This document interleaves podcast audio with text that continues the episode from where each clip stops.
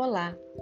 Você já parou para pensar que a sua autoimagem está relacionada a três dimensões: autoconhecimento, autocuidado e autoexpressão?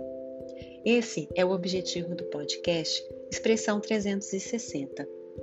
Todas as sextas-feiras teremos aqui podcasts para a gente poder conversar a respeito de como você se vê e como te ajudar a se comunicar, a comunicar melhor a sua imagem. Então, vem comigo?